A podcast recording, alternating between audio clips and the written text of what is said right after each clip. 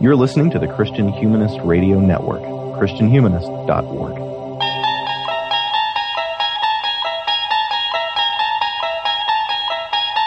You unlock this door with the key of imagination.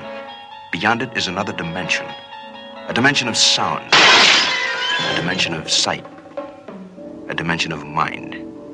You're moving into a land of both shadow and substance, of things and ideas. You've just crossed over into the Twilight Zone. Hi, and welcome to episode 200 of the Christian Humanist Podcast. You'd think this would be some sort of celebratory episode, and in some ways it is, but the actual celebration episode will come next week. This week, as you already know if you listened to yesterday's City of Man, we're doing a special network wide um, set of episodes crossover episodes based on the 1950s sci-fi anthology series The Twilight Zone. So I have two people well, I have one person from another podcast and one person who appeared on Profiles a couple years ago, and we managed to talk her into coming here. Uh, we'll start with her. Christina Bieber Lake, who is the Clyde S. Kilby Professor of English at Wheaton, has uh, has agreed to come on the show. How's it going, Christina? I'm doing well. How are you, Michial? I'm pretty good. You know, all things considered this time of the semester. Also joining us is an adjunct professor of English at Houston Baptist University, uh, the Christian Feminist podcast, Katie Grubbs. How are you doing today? Uh, the same as I was a moment ago when Christina asked. I don't have I don't have two sets of answers. I'm afraid. How are How are you, right. Katie? I, I'm doing very well. It's been very hot here in Houston, but we're supposed to get some cooler weather over the weekend, so that's very exciting. And what does cooler weather mean in Houston?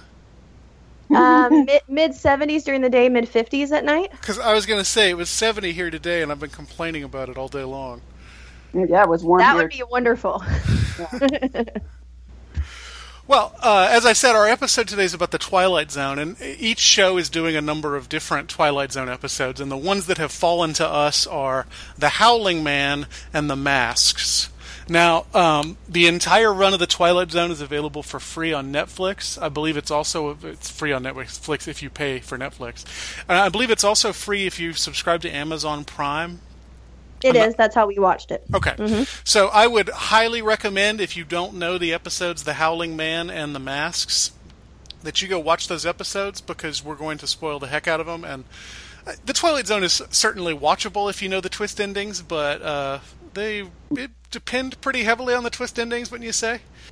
Yes, I think so. Yeah. If, if you haven't seen The Howling Man, I'm about to give the plot of it, so uh, pause the show and go watch The Howling Man. All right, I warned you. The Howling Man features a um, some sort of they call it a hermitage, not a monastery, in Central Europe. An American traveler stumbles into it on a rainy night, and he hears a man howling from the from the uh, dungeon.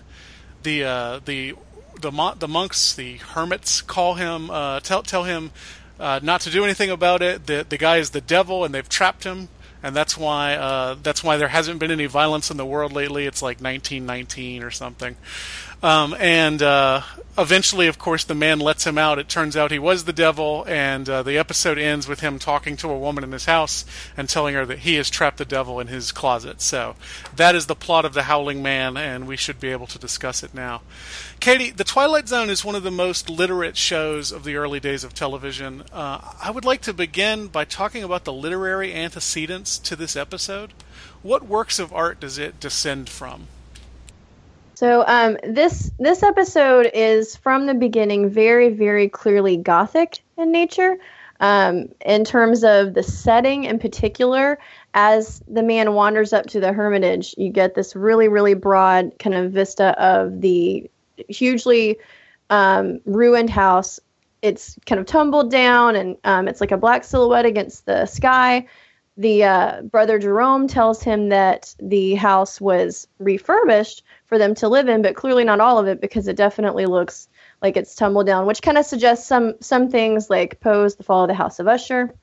Um, but it's not just setting; it's also to do with plot, so that he comes to the Hermitage, and there's actually a long history of kind of sinister monks and nuns um, which obviously these are not they're not monks these men that they're kind of pretending to be but it's strange because they're not dressed like monks they're dressed like kind of biblical patriarchs with crooks.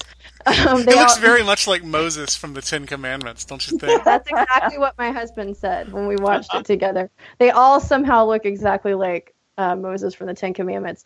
And uh, the thing that s- sprung immediately to mind for me is the the novel The Monk, a romance, Mm. which is 1796. It's Matthew Lewis, and uh, hugely convoluted, kind of scandalous plot revolving around various sinister religious personages. And so that's kind of that's kind of how it was for me. Um, the idea of hermits that's another gothic trope. The idea that people he comes to the house and people just immediately begin saying things like leave leave now. We can't tell you why but go. Just flee. Definitely leave. don't go down into the dungeon. yes don't go near that locked door. That's not a good idea. All of that is very very gothic. And it was it was kind of an interesting thing to experience the gothic in a 25 minute tv episode. I thought it was really interesting. And maybe also a little bit of some kind of faust. I mean nobody's making a deal with the devil but you have satan as a, a person on screen interacting with people um, using his charm to affect. So that that was another thing that uh, occurred to me. But is there anything else you guys maybe could add that i didn't already mention about that? No, that's right. Gothic. Absolutely. My my my favorite moment is when I forget what he says, but Jerome, you know, utters some wham line, and then of course the thunder immediately Oh, peals yeah. behind him, and we we slide into a Dutch angle. yep oh yeah absolutely I think we also should mention that this is a version of the Pandora's box myth. myth that Oh, that sure. our our intrepid hero here has unwittingly unleashed evil onto the world. Uh, Yes. not entirely, because there was some evil, but he, he he he talks about how like that's an ordinary evil, and now now you've unleashed um, the the worst kind of evil. But Yes. yeah, I, I think this definitely belongs to the to the to the Gothic tradition.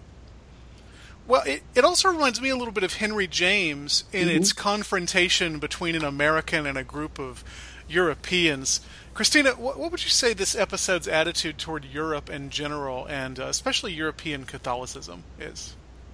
I think that's a great question because you're right. Um, there's a long-standing American tradition, not just Henry James, but Herman Melville does this too, where the naive, optimistic American stumbles into the dark history of Europe. You know, where its long ancestry of of people who are related to each other.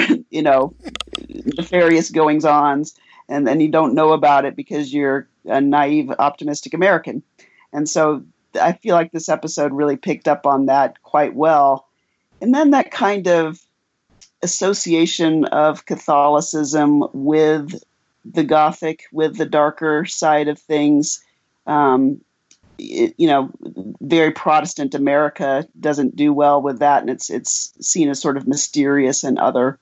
And I think that that that's some of where the energy of the episode comes from, in my opinion. And it almost has to be said in Europe, Oh yeah, and Yeah. Uh, Central Europe too, right? Yeah.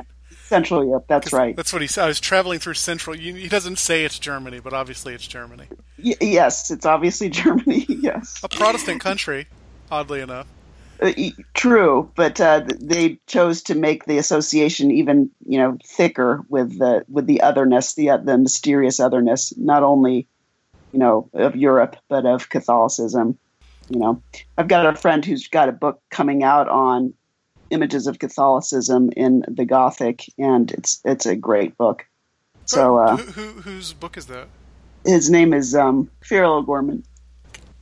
I, I also think it can't be an accident that the the head hermit's name is Jerome, which Yes. is a very freighted name for Catholic history. He's the guy who translates the Bible into Latin, and also he's he's a a very famous, unpleasant person in church Yes. history.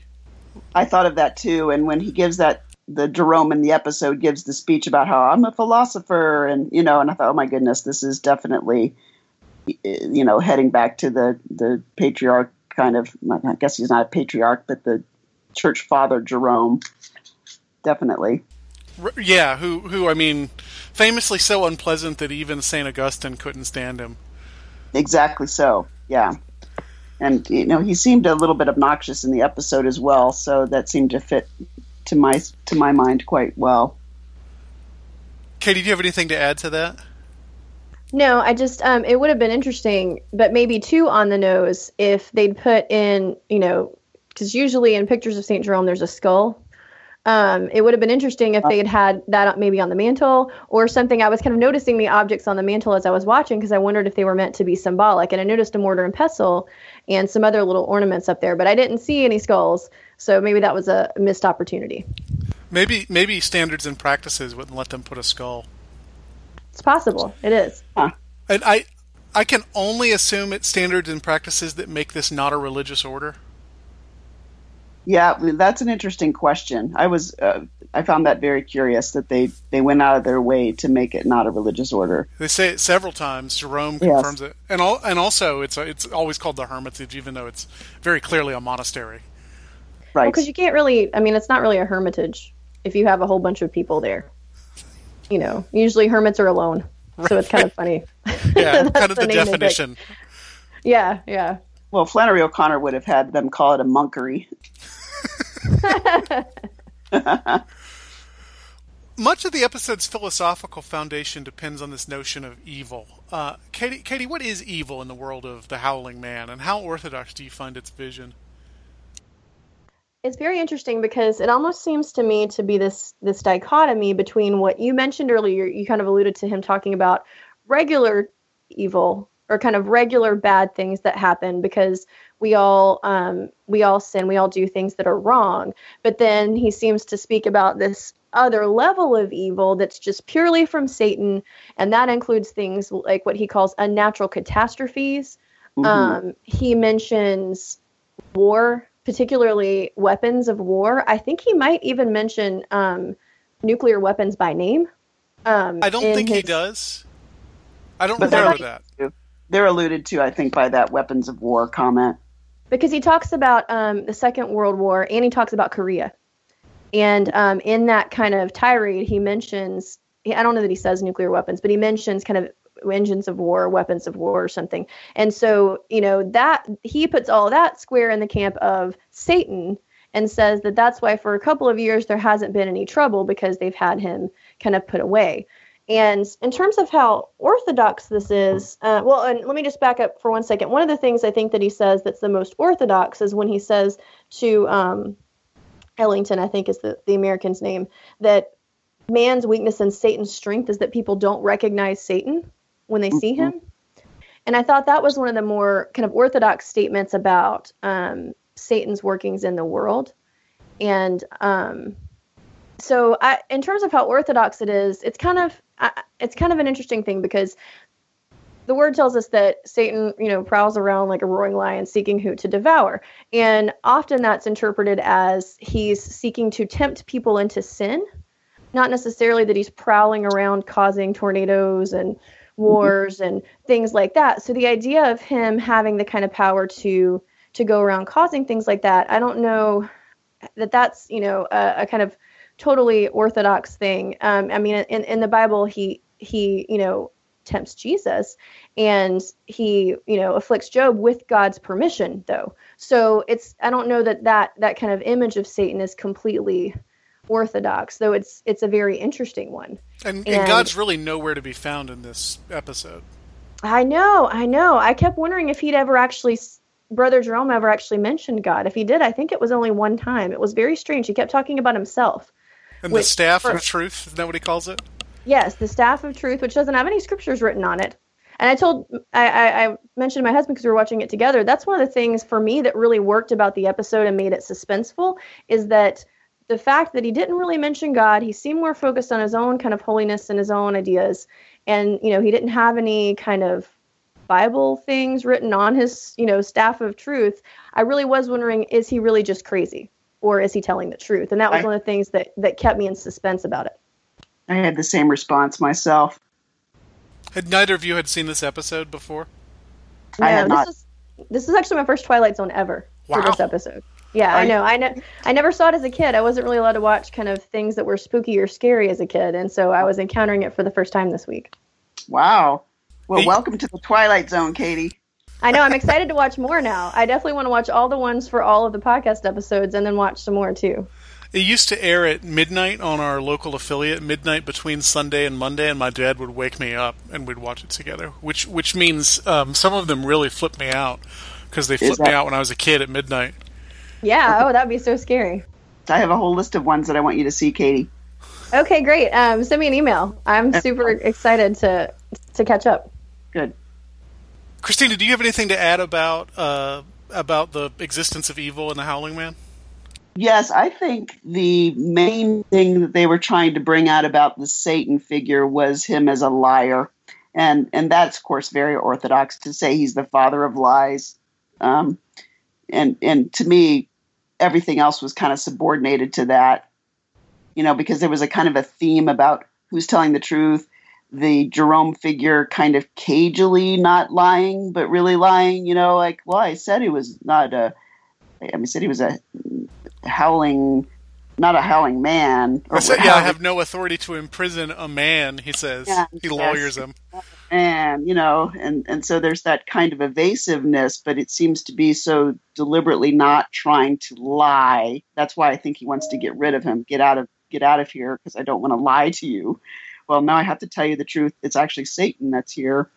So I, I felt like that was emphasized quite a bit in the episode. And he lies because the truth is so fundamentally unbelievable. exactly, exactly.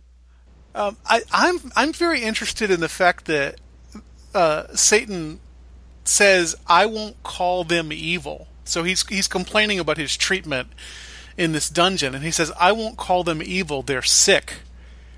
Yes, And and I- I, I, yeah, Yeah. man, I, I can't I can't help but see that as part of the general psychologizing of human behavior over the course of the 20th century. That Oh, that's, that's kind of a subtle dig at that. That's a brilliant analysis of that. I hadn't even thought of that, but that makes perfect sense. Yeah, be- and that's part of the lying, isn't it? It's like, well, there, you know, I can't really call what it really is, so I'm going to make up something else to describe it euphemistically. And it's almost like Satan can't even use the word. Good point. Yes. the devil. Uh, He's he's never actually called Satan. I believe that would be that would be too too uh, denominational. I think he's called Satan once, but not to his face. I don't remember. I think it was called once. Do you remember, Katie? I think he was I. I, th- I think so. Yeah, I I think once, but I don't remember if it was Brother Jerome or if it was um, Ellington later when he's got a hold of him and has finally like recaptured him or whatever. Um, Yeah. But yeah, I think there I think there's maybe one reference, but not usually Oh, it's the. Jerome gave a long speech about the various names that he's gone by. Do you remember that? That's right. Oh yes, yes, that's right. So I really did watch this episode. I promise. I, I, I believe you. One uh, I- thing. you- go ahead. I'm sorry. No, I found it so sort of bizarre that I had to watch it a second time. And I thought, did I miss something? And then I, you know, I was like, okay, I, I see what's going on here a little bit better now. Well, what's amazing about it to me is that I've seen it. I don't know five or six times, and Jerome is still the scary one. Yeah, he's very scary. I Like- agree with that. If you were having a nightmare about this episode, it would not be about the devil. I mean, No, the devil character is not scary at all, but again, that fits, doesn't it? It's he's got to be a somewhat pleasing and believable figure. Although I think it's weird how his arm is completely through the jail door there, the little cell window. Arms in this episode were freaky. Like arm people with arms would just suddenly come out of nowhere and grab you. Did you notice this? I didn't. Yikes! Rome's arm would suddenly, you know, be on his shoulder, sort of reassure, reassuringly, but more like pulling him back and kind hmm of me out. Or coming from out of frame sometimes, Yes, and uh, that right. was that was also creepy. I think if I was going to have nightmares about this episode, I would actually have nightmares about the the kind of the beginning and the end of Ellington because he never blinks. oh yeah, and you're when right. he's recounting the story, I mean, his he just has these intense burning eyes, and he never, never blinks, and it's so unnerving, you know. And and, and also just all, all all the Dutch angles, everything is sliding, you know, side to side. And I know that's meant to make us feel that he's about to pass out. He's kind of reeling, but it was hard to adjust to at first, and it's kind of discombobulating.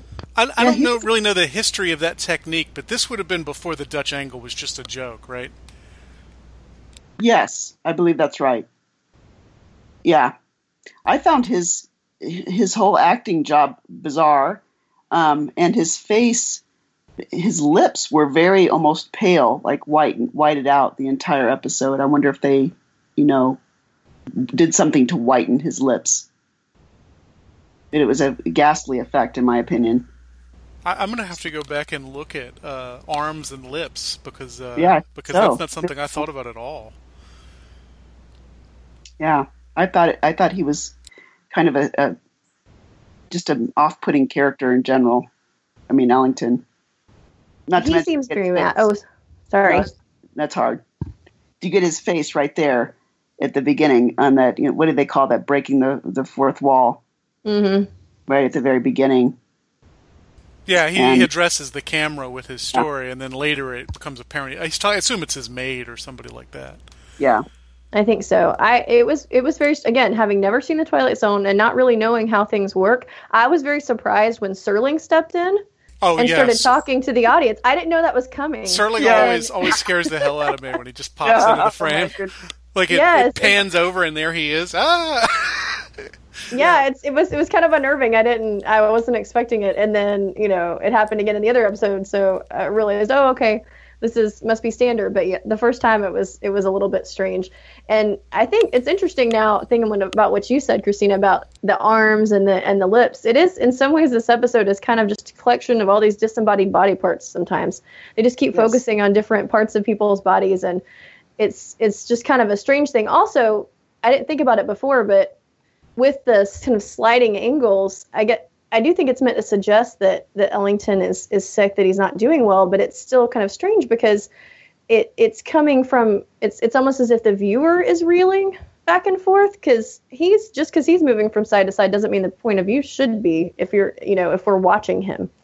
I don't know. It's kind of an it's kind of an interesting thing. It makes makes it seem like the viewer, like you, the viewer, are also kind of reeling, and I, I mm-hmm. guess it's in, intended to put you off balance, perhaps think that's probably right. I hope somebody else in this series, I mean, we're not really going to talk about it, but I hope somebody else will talk in detail about Serling's role on this show. Because it's an anthology show, the thing everybody remembers about the Twilight Zone is the Serling narration. And, mm-hmm. and, and he does eventually start showing up in every episode. In the early ones, he, he doesn't do that. His so distinctive voice, his, you know, it's it, you can't forget it. So well, another thing that did strike me about this episode is that Ellington unleashes the devil in the upon the world specifically because he grants him mercy. Mm-hmm. And I'm wondering, Christina, if this episode actually has something to say about mercy, or if that's just something that's that that happens. You know, that's interesting. But if you go back to my earlier thesis about him being the father of lies, then I think that helps to answer that question a little bit because the big worry of the episode is that we won't recognize evil when we see it, right? And I think that is a worry that especially became prominent during World War II, right? Because you have what Flannery O'Connor would go on to call the tenderness that leads to the gas chamber, you know, this sense of where we're going to help humanity here, we're going to, you know, improve the world with eugenics and and it's all a big lie, of course, and it leads to the gas chamber, as Flannery O'Connor pointed out. And so that worry that we're not going to recognize evil, it's just it, it, can then become well. I think I'm I'm doing acts of mercy or I'm being merciful uh, to somebody I really should have taken a harder line with. I don't know. I feel like maybe that's what's going on there. And and I, I, I think it might have something very interesting to say to our own era where empathy is the master virtue?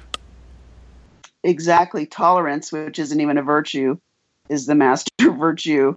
And empathy, being able to understand somebody else's experience and so on. Um, we, we elevate these things very, very high in our current culture. And, and so you're not allowed to, in a sense, call somebody out on a lie, right? You're just not permitted to do that. And so you could have people who are not to put too fine a point on it, but having satanic ideas in our midst. And I, I love that little speech by Jerome where he's like, "There's sometimes they're just he's just a bystander, you know. Satan appears in all these different places, and sometimes he's a bystander. Um, but that people could be saying things that are just downright wrong, and nobody has the courage to call them out because of our culture and what the high priority we put on tolerance and you know making sure that everybody's view is accepted. You know, so that that's what made this episode obviously strangely relevant today. You know, like call the devil the devil, right? Right, right. Like, and, and it's interesting that the opposite of mercy in some ways in this episode is truth. Th- exactly, exactly. Because they're and the brothers the of truth or whatever, whatever their whatever their yes. silly non-religious name is. Brothers of truth, and it's the truth, the staff of truth that you know, and it's the devil that uses the word mercy twice. Um, I, I counted the second time I watched it; he used it twice and I don't re- recall the brothers using it as all at all. And it is; it's kind of set up against the truth telling, which which is fascinating for this day and age. But it was also so in the fifties, right? Um, Flannery O'Connor had several pickups of that kind of idea in her. She made fun of that all the time. You know, a culture of of letting things go, just because hey, it feels good to you, you might as well, you know, do it, whatever it is. Um, don't call anybody wrong. It's also interesting in the context of the Twilight Zone, and I'm not gonna I'm not gonna mention any specific episodes because other shows are gonna tackle them, and I don't want to give anything away. But a great number of the very famous Twilight Zone episodes are about learning to see the world through other people's eyes. That's very well said, Michial. I would I, I feel like that is one of the main themes is a different perspective, a slightly different point of view. What does it mean to you know look at this situation through a completely different perspective? And then you don't even know you're inhabiting that perspective either. And and that's fascinating. I mean of course that's great literature is what literature does you know gives you those different perspectives. So i love that about the show i, I really think it's as literary a, a, television show as there's ever been mm, agreed katie do you have anything to add about mercy you know what? I think that you guys did such a wonderful job of of exploring that. I actually I don't I don't think I have anything to say. I just I think that was perfect. Well, let's move on to the masks then and talk about things that are very imperfect. Here again, I'm about to give the plot of the episode. So if you haven't seen The Mask, which is uh, maybe the trippiest episode the show ever did, I don't know. There's a couple more that I could point to. Uh, do do go watch it before I tell it. So, this involves a old man in New Orleans who is dying, and it's Mardi Gras, and his horrible heirs, his daughter, her husband, and their two awful children, uh, come to visit him, uh, just barely able to conceal their glee about him dying. Well, his his final wish is that they have a Mardi Gras party in which they all wear these specially made masks, which he says are made by a Cajun, uh, and they have special properties. And the idea is you're supposed to wear the mask that represents the opposite of who you are. So the uh, so the father who is incredibly money grubbing and uh, and venal, but imagines himself to be very noble, wears the mask that represents somebody who's money grubbing and venal, right? Because he doesn't understand who he is. By the end of the night, the old man who has chosen the mask of death has died. The rest of them take off their mask to realize that uh, their faces have molded to the faces of the masks, and that while they're while they're rich, everybody now knows exactly what they are. So mm-hmm. that's the plot of the masks. It is uh, it is weird and funny and a little bit creepy. I would say it's a lot creepy. there is like you know it's coming. I, I, I suspect yeah. like even if you don't know what happens, like waiting for them to take off the mask is pretty nerve wracking. Yes. I wondered if maybe they were going to be. I, I, I thought they might die. I thought the mask might be in some way poisoned, but only until I saw that they after they had put them on, they you know after the old man put his on, that he was still talking, and I thought, okay, that's not the gag. They're not going to die. Something else is going to happen, and then I realized what was what was going to happen. Something way worse. It, it's yes. also worth noting that man is a dead ringer for John Waters. Huh. Like like he looks disturbingly like John Waters, right right down to the kind of effete Southern accent, shall we say, and the uh, the gross little mustache that Waters wears as a joke. Yeah, that's very interesting. Anyway, other than Waters, uh, Christina, what what other texts do you see in the background of this episode? Well, I've seen this episode a number of times, and it's just it's loaded with previous allusions. I mean, to me, the main thing that's going on here is the whole Greek drama. You know, the word person came from persona, uh, you know, a character in a, a Greek play, and and so the whole idea that your person is seen in your face, um, and that these actors who are playing characters in a play, that's the person. You know, certainly it draws on that whole notion. And then, of course, the grotesque. I mean, any literary representation of the grotesque is being drawn on here. Um, the idea that something would shockingly reveal, uh, you know, something that you haven't seen before, but that you should have seen.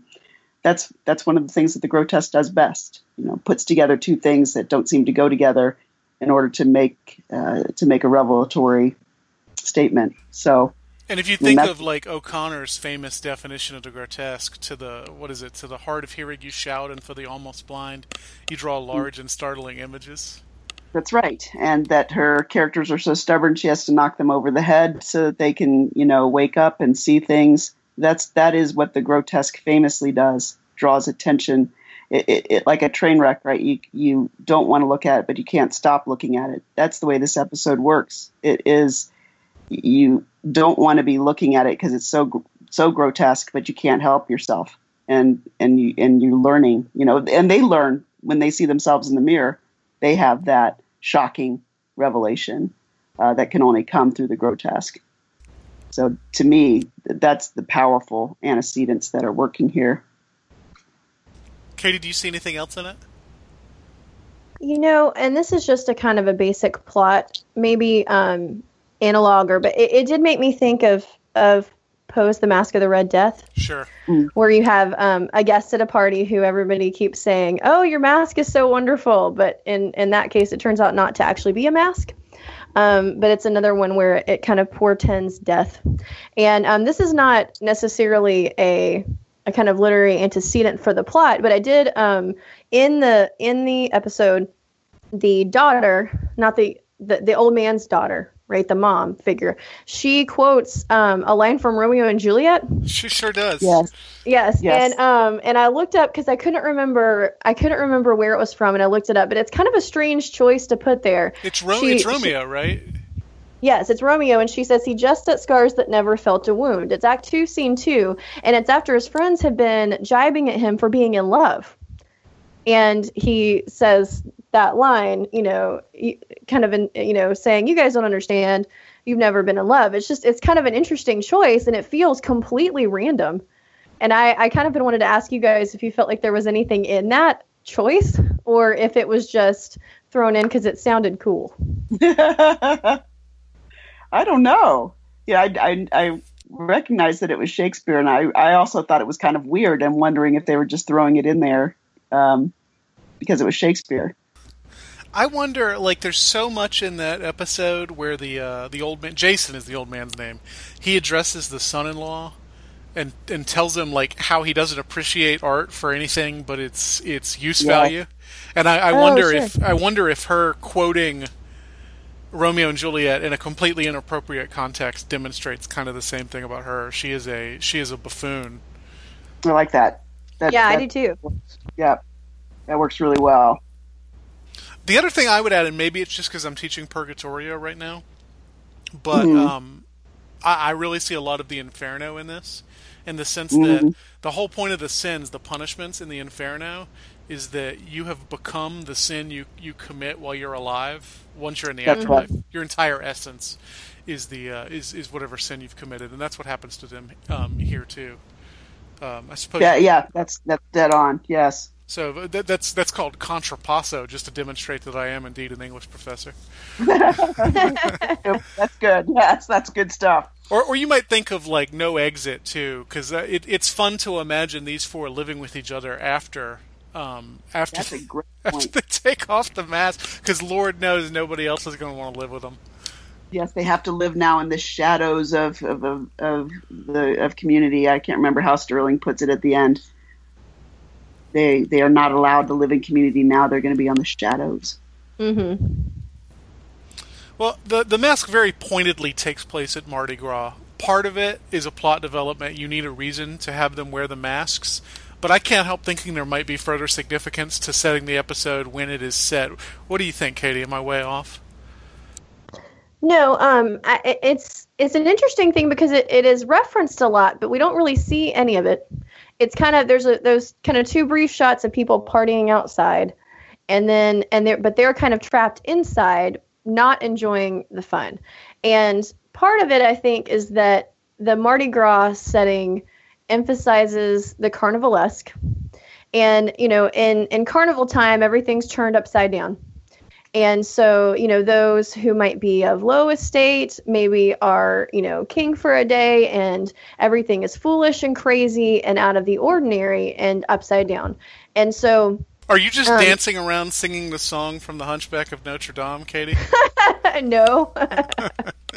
no, not really. Not really. Um, I actually, I, when we were watching this, what I said is that I just couldn't stop thinking of the crazy Mardi Gras scenes in the one James Bond movie that I can never remember the title of. Live yes, and let die. The, yeah, I think so. I think that's it. And and with all the crazy kind of voodoo magic, that's what I kept thinking of. But I, I do think that there is something to the the kind of carnival idea, if only because in this kind of plot, the people who seem like they might be higher of a higher class you know the the family that comes to visit the old man.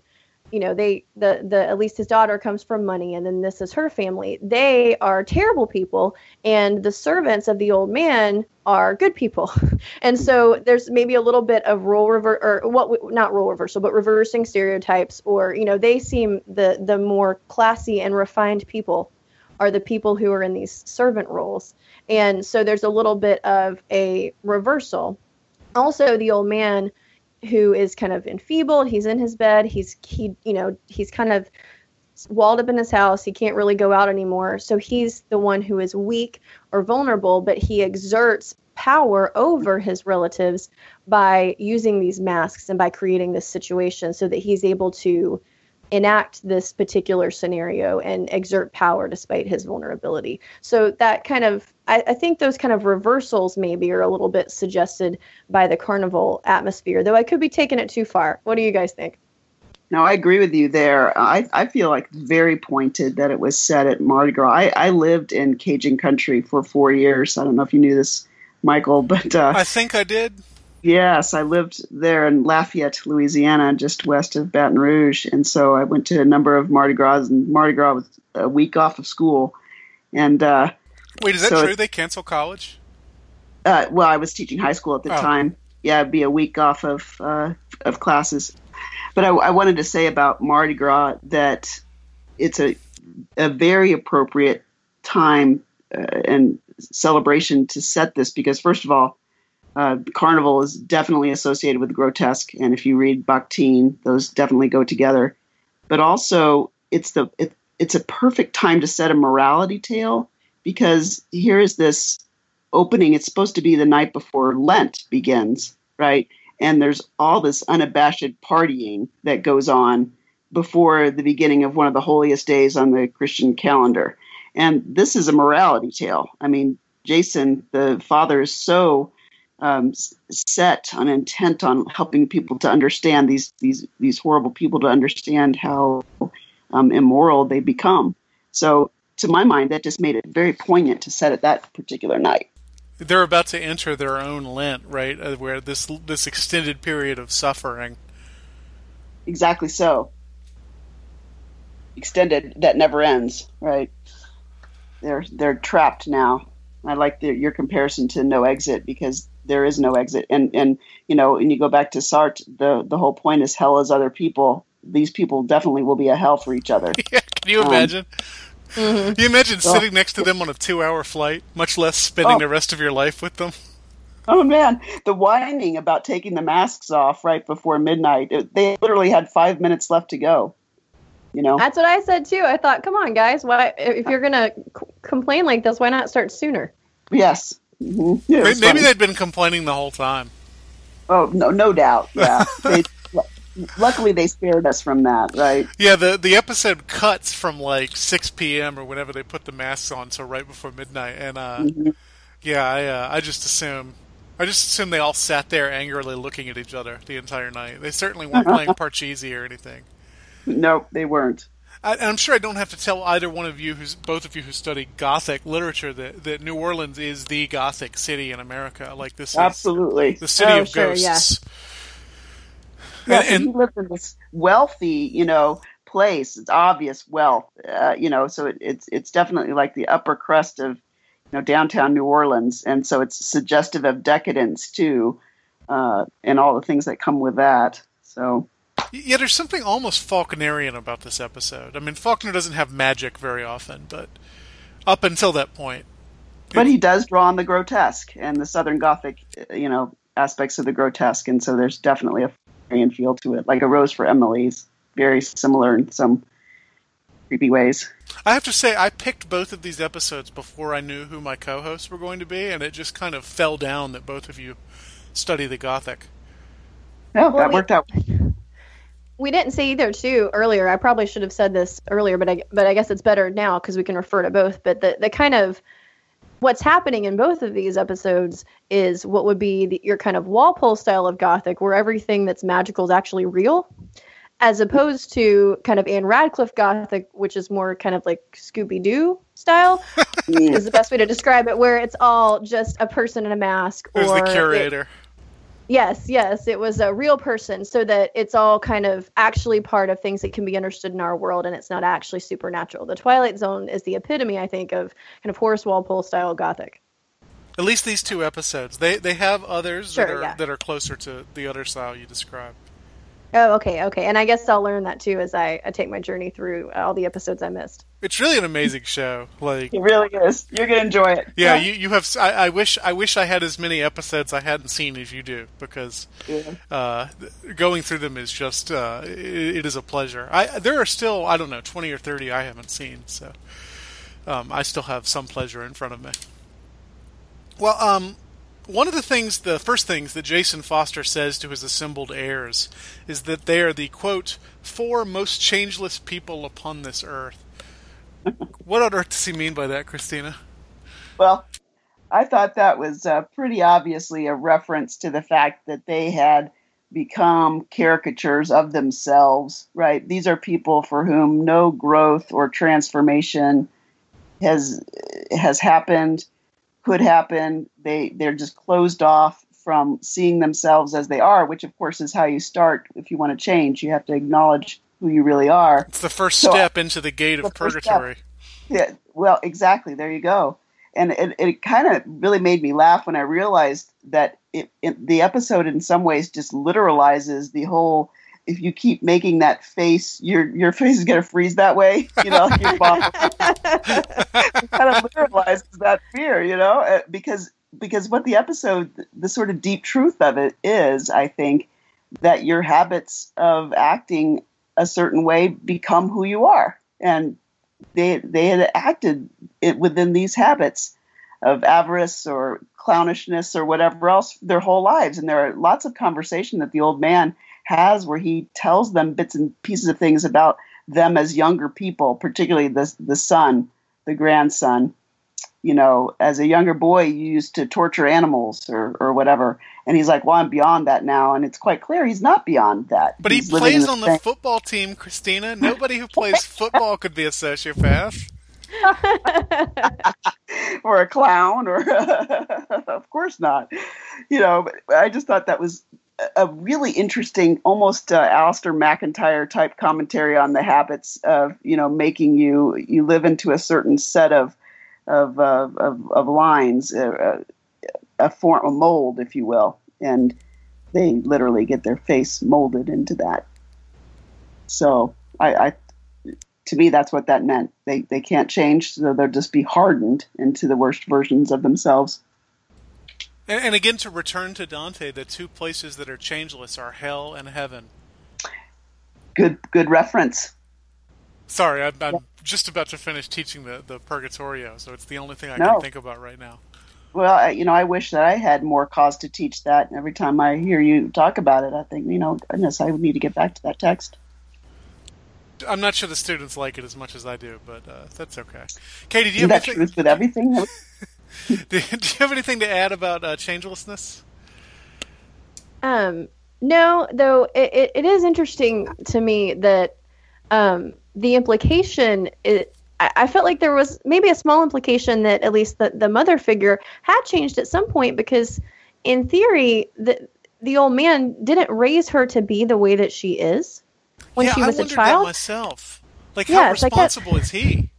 Oh, I know. I, I, I kept thinking, you know, okay, but you raised her, so you know, is was her is her personality the fault of the mother who's never mentioned ever? Um, you know, I wasn't I wasn't sure. I mean, has she been away so long she's changed? Because there was also a really pointed reference to the fact that they have come from Boston. I don't know what that's about either. If it's kind of a north versus south thing, but um, but yeah, I, I kept thinking, okay, well, if he didn't raise her to be you know, a completely whining coward, then when did the change happen? And why then, you know, did she, um, if she, if he did raise her differently, how did she become what she is? And then kind of just keep going in that vein. I thought it was kind of, um, that was something I kept wondering about, you know, and, but other than that, I don't, I'm not sure. Um, I think you guys have said some, some great stuff about the changelessness. I think we've kind of covered it, uh, as much as we, as, as much as we can. Don't you think the episode kind of implies that he is also terrible? You mean the old man? Yeah, like his his relationship with his doctor, for example. He is delighted when his doctor uh, is cruel to him because at least it means he's being straightforward. So, I mean, the old man seems like the sort of person who would be a complete jerk to everybody and then justify it by saying he's just being real. You know? yeah. Yes, I, I I still I still liked him, but that could be partially because he reminds me so much of my own granddad. um, I have a, a kind of crotchety granddad who is the type who likes to needle to see what will happen, um, because he really wants to see you keep your composure, because because then he's impressed. So um, I, Be I think careful that I, if you ever go to his deathbed, Katie. Don't put I on any masks. I'm Don't gonna put on be any masks, Katie. I'm gonna be watching out though. I feel pretty secure. I'm a I, I'm one of the favorites because I went to college and completed college. My granddad uh, grew up in the first housing project in Atlanta and was a firefighter and never went to college, so he has a very high respect for education. So I think Wow. I'm okay, but I'll be really careful. Well, there are other Twilight Zone episodes that deal with race more than this one. I, I believe if you listen to City of Man, you've probably already heard about one of them. Um, but I am struck by the fact that The Masks begins and ends with Foster's African American servants. We've already touched on this a little bit, but Katie, do you think the episode has anything meaningful to say about race as opposed to just class? Um, I, I think I think a little bit. Um, there's though it's interesting to me the the woman who's in the first scene, she speaks to his his butler um, as if she's also a servant. But I noticed that she seemed to be wearing kind of street clothes, like maybe she was leaving work. So I'm not totally sure what her role in the household is. She's she's uh, putting flowers in a vase in the beginning, but I do think that there's a point being made about the the fact that um, these people again are, are, are the most other than the, the, the doctor who seems to have a great concern for the old man they're the most humane people in the episode and they're not um, and they're they're depicted in a way i think that's very neutral which is interesting it could have gone so very differently i also think it's extremely interesting that nowhere in the episode is there any kind of reference to or um, use made of any kind of creole um, like Hmm. heritage or i mean there's no you There's know a it's the reference to the Cajun who makes the mask, but that's it. Yes, and even that I think is is interesting because that's a slightly it's Cajun, it's not Creole, and those are kind of you know it it, it could so easily have been kind of Creole voodoo, and you know um, it could so easily have been that the servants are kind of sinister figures, and you know it's it's almost the complete opposite of that terrible James Bond movie with you know all the crazy crazy sinister voodoo, and so it's just it was interesting to me that they were presented in a way that was relatively neutral and and very positive. And and some of it is class but I, but I do think some of it's also race. And I don't I don't have too much more to say on the episode though. I do have to say that when I was watching it I was very strongly reminded of a time when David and I went to a wedding. This was probably I don't know 8 years ago. We went to a wedding in Savannah Georgia and at a, a, a men's club and and not like the shady kind of gentleman's club, but I mean like a men's club, as in old British gentlemen go to their club kind of club. Sure. And um, the wedding reception was held there, and you know, to be a member, your family has to have lived in the city for like hundreds of years or something. But we were made so uncomfortable because we went to this wedding reception, everyone in the room having fun, everyone at the wedding is white, and we realized that the only people in the room with us who are who are African American are everybody who's serving and everybody who's waiting tables and everybody who's making food, and they're all wearing white coats. Katie, did Paula felt- Deen did Paula Deen um, cater this wedding? no, no. And I have been in a restaurant before, but no, it was uh it was not. And and and we were so uncomfortable. We thought we we feel like we've stepped back 50 years. And it was one of those things that I, I never forgot it because I had never encountered anything like that before. And I kept thinking about that in this episode because it it just that kind of feeling and and just that kind of old south feeling too. I um the the staircase this the house in general but especially the staircase in that house reminded me a lot of scarlett o'hara's house in gone with the wind the film. And which also again brings to mind certain ideas about black servants and and you know what those relationships might be like. And so i think there was a lot of stuff dancing around the periphery race wise but but but it was definitely not super um, kind of heavy handed um, or explored in a deep deep way in the episode but what did you guys think about that I felt it was on the periphery too, but um, but definitely there. And uh, it's wise to to point out that there is focus on these African American servants and their sort of unfailing kindness, but not nothing mushy or sentimental or anything ruinous like that. They're Right. just kind uh, characters. They're good in exactly the way the white people in this in the episode are bad. Mm-hmm. That's Mhm. And, and in fact, at the beginning, they, they are talking about how uh, how terrible the heirs are. Like they recognize this. They're they are entry into the moral world of the episode. yes By the way, Katie, have you ever been on a cruise? Yes Yeah, because that that is where I uh, that is where I had an experience. Because every every uh, every server on my cruise was Filipino. Oh, mm, yeah. Now that you know, it's funny. Now that you say that, it was. I had a very similar experience too when we. I took the one cruise I've ever taken right after college. It was very uncomfortable. Or- supposedly fun thing I'll never do again. Victoria wouldn't let me mention that essay on the uh, on the cruise. You wouldn't hear me stop talking about it if I were. I, I did I did go to their library and notice they didn't have a copy of that book for some reason.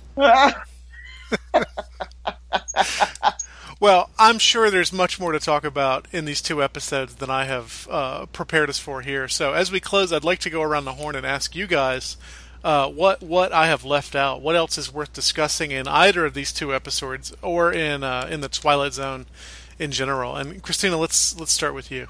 Yeah, I don't, you know, not so much about the episodes, but as I was reflecting on the two of them, there's such moral allegories, really. And I, I began to think about our current day, and it doesn't feel like we have the same stomach for allegory today.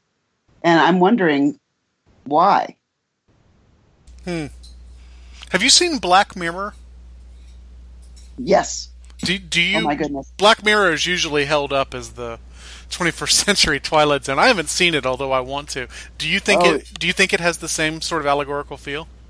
You know what? That's a good example. It it, it does, and uh, that show is creepy, and you need to see that right away. Well, it's um, technology, right? You're you're my friend with whom I talk about about the evils of technology.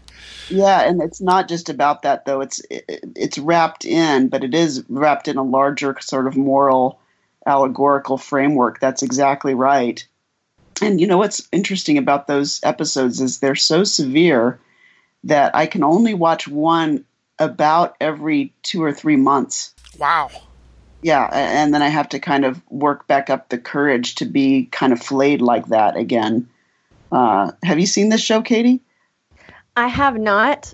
Um, I am a little bit of a chicken when it comes to anything that is is creepy or off-putting. I when I as a as a, again as an adult because I missed so much as a young person when I was watching through Twin Peaks with my husband, we were kind of binge watching, I guess, trying to get through, and we kind of had to stop because Mhm. watching even two or three episodes a night of Twin Peaks was getting to me. I was starting to feel like a little bit depressed, a little bit, you know, darkness in my soul, and so I haven't seen Black Mirror, but it sounds like it might be a little too intense for me. But if it's really, really that good, then I might have to try to watch an episode. Yeah, I would recommend that you do it, but I could understand if you just couldn't stomach it. You know, it, it, the first episode alone will just make you crazy. Well, I don't want to be made crazy. Well, I okay. know it, it sounds, it sounds, In a you know, way, right? No, Like I a have been wanting to. I've been wanting to watch it, but I haven't gotten around to it. Well, get around to it soon, then, Michial. I have to finish Luke Cage first. Mm. Katie, uh, anything anything else you want to mention about these episodes or the Twilight Zone? Although I guess these episodes are your experience with the Twilight Zone. Yes. I know, isn't that so interesting that that's all I, I that's all I've got to reference. So it's it's kind of, um, I just a just a few things that I thought were kind of things that that stuck out to me, and some of it is just kind of in production. I thought, um, you know, kind of back to the tilting angles in the first the first episode we talked about the Howling Man. I thought that was super super effective the way that it made you feel off balance. But also, I think it was, you know, especially for the time, I thought the transformation from the from the devil's kind of innocuous prisoner form to his totally know, yeah. Full scale cartoon devil.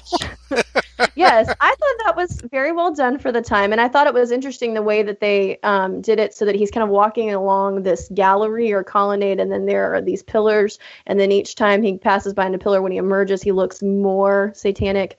I thought that was interesting that they went through a more lengthy transformation, that they didn't just have a kind of finger snap and oh, now he looks like Satan. I thought that was kind of interesting, Hmm. and and also in that first episode, I I thought it was really wonderful the way that the, the the guy that the man that they cast and the way that they kind of focused so much on his eyes um, because in his kind of innocuous prisoner form that his kind of charming or seductive form he has these very large kind of he has kind of mild eyes and he he looks very vulnerable and you know it's it's not hard to understand why ellington would want to give such a person a, a break or to show mercy to him and and then it's so different from his final form that i thought it was a really nice kind of visual representation of what they were talking about.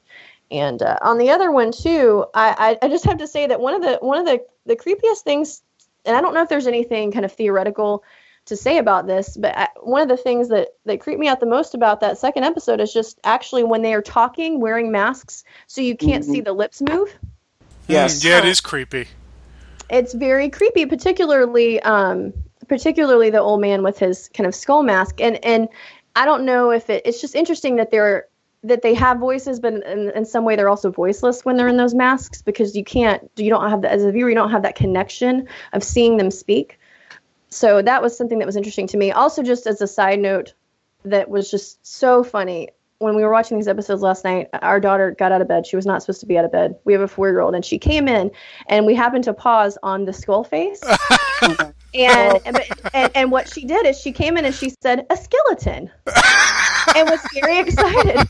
She, for some reason she loves anytime we're in the store right now because it's halloween she loves skeletons and she loves skulls and she's not one bit afraid. And it was so funny that that was her response to old jason and his skull mask was excitement and you know an interesting skeleton is on the screen and i thought i have to share that story because it's so fu- it's such a funny response given what the episode's about as a whole Christina, Yes. the Grubbs' children are the weirdest children I've ever heard about in my entire life. I, I have been Really? trying to get David and Katie to do a uh, parenting podcast for years. That is Wow. funny. He has never told me that. I did not know that, Michial. I didn't know that you wanted us to do that. That would be so fun. Do it. Do it. Tell, tell us all how to raise children like yours. Yeah. Well, I, I'm hesitant to offer that much advice, given that our oldest is only four. Maybe when we put in a few more years uh, parenting, we might have a little more to share. Doesn't Arden sing the doxology before she goes to sleep at night? We do. We sing the doxology and the Gloria Patri every night before bed, and so she knows both of them. Um, Our son can't sing them yet; he's only almost two, but she she knows them and she likes to sing them. Wow. Christina, I've got to. I, I think I think you owe it to our listeners to tell Katie which episodes to watch on the air, so that our listeners in a similar position can also do so. uh, you know, the titles would not necessarily come right to my mind. Yeah, and So- you don't want to give anything away. Yeah, yes, I, I don't. So, um, yeah. But do tune Sorry. in, everybody, to the uh, the other episodes on our, our on our network this week. Um, we did this, of course. The Christian Feminist podcast will be coming up on Friday.